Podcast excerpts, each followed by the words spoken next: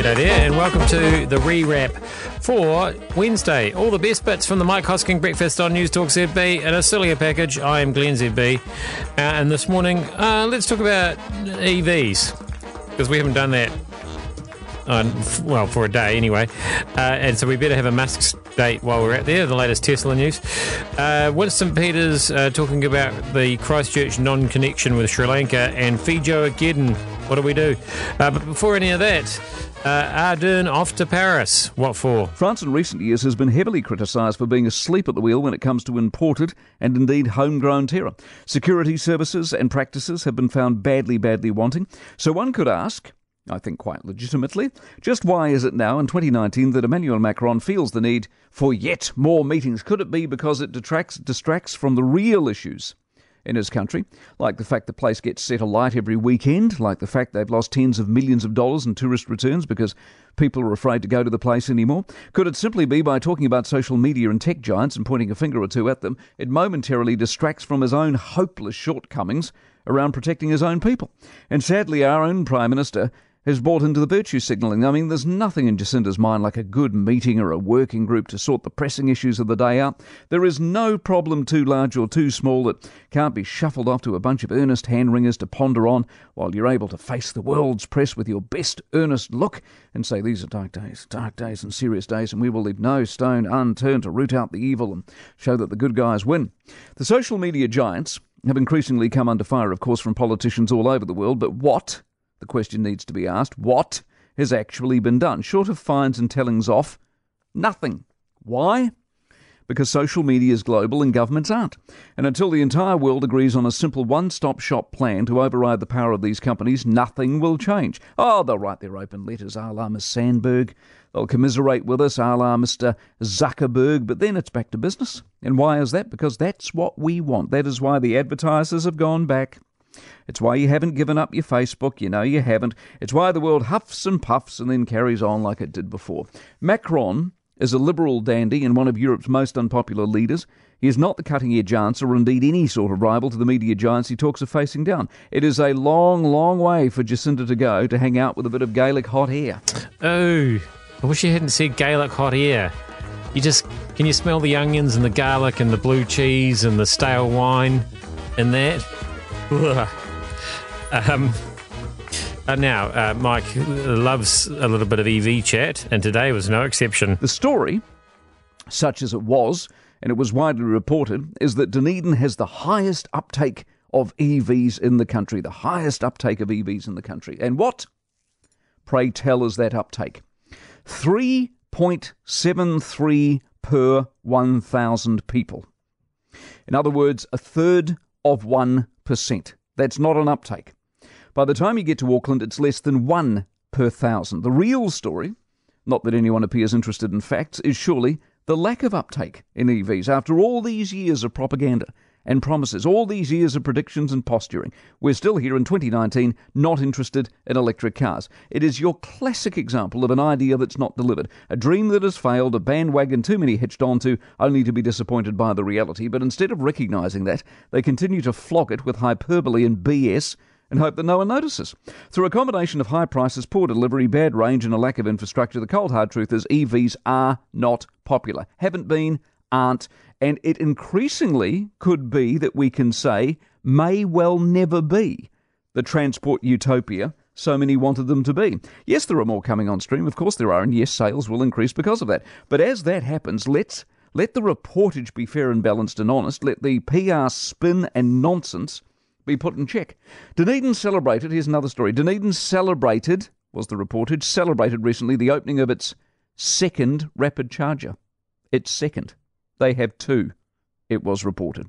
That's not news either. Two of anything isn't news. The same way having next to no one in an EV isn't news, unless, of course, you want to tell it like it is and report yet another fanciful tech based theory that was espoused to change our lives by 2020 has in reality fallen flat on its face. Right. Um, so, speaking of EV based ventures that are falling flat on their face, uh, what's happening with Tesla today? I mentioned I had something on Tesla for you earlier on, so I'll deliver on that for you. $700 million loss on the quarter. The main reason for the $700 million loss for the quarter is they're failing to deliver the Model 3. Who saw that coming? Who saw delivery problems for Tesla? I wonder why there are delivery problems for Tesla. Uh, he claimed yesterday that Elon, who's still tweeting out despite the fact he's done a deal with the SEC not to um, send out tweets that might shift market uh, indications, is that his new Roadster is going to uh, have a range of 1,000 Ks. Do you believe that? Do you believe anything? Do you believe anything that Elon Musk says? Text me now. Is there a single person in this country? Is there a single person in this country who's paid their one thousand dollars? How many people in this country paid the thousand? Paid the thousand dollars. You remember that for the Model Three, and still hasn't got it. There must be some people in this country who paid the one thousand dollars thinking they'd actually get a car. And does the, a roadster with a thousand k range still appeal to you if you never get the roadster delivered to you? Is having a roadster never delivered to you that can go a thousand k's range? Is that still interesting to you? On in China, on Weibo, uh, of course, the other problem they had was the Tesla blew up the other day. It was just sitting in a car park all by itself. Good news was it had been delivered, presumably to somebody. Then it blew up. Yeah, so now also not there. Is that a feature? Is that like is that an extra?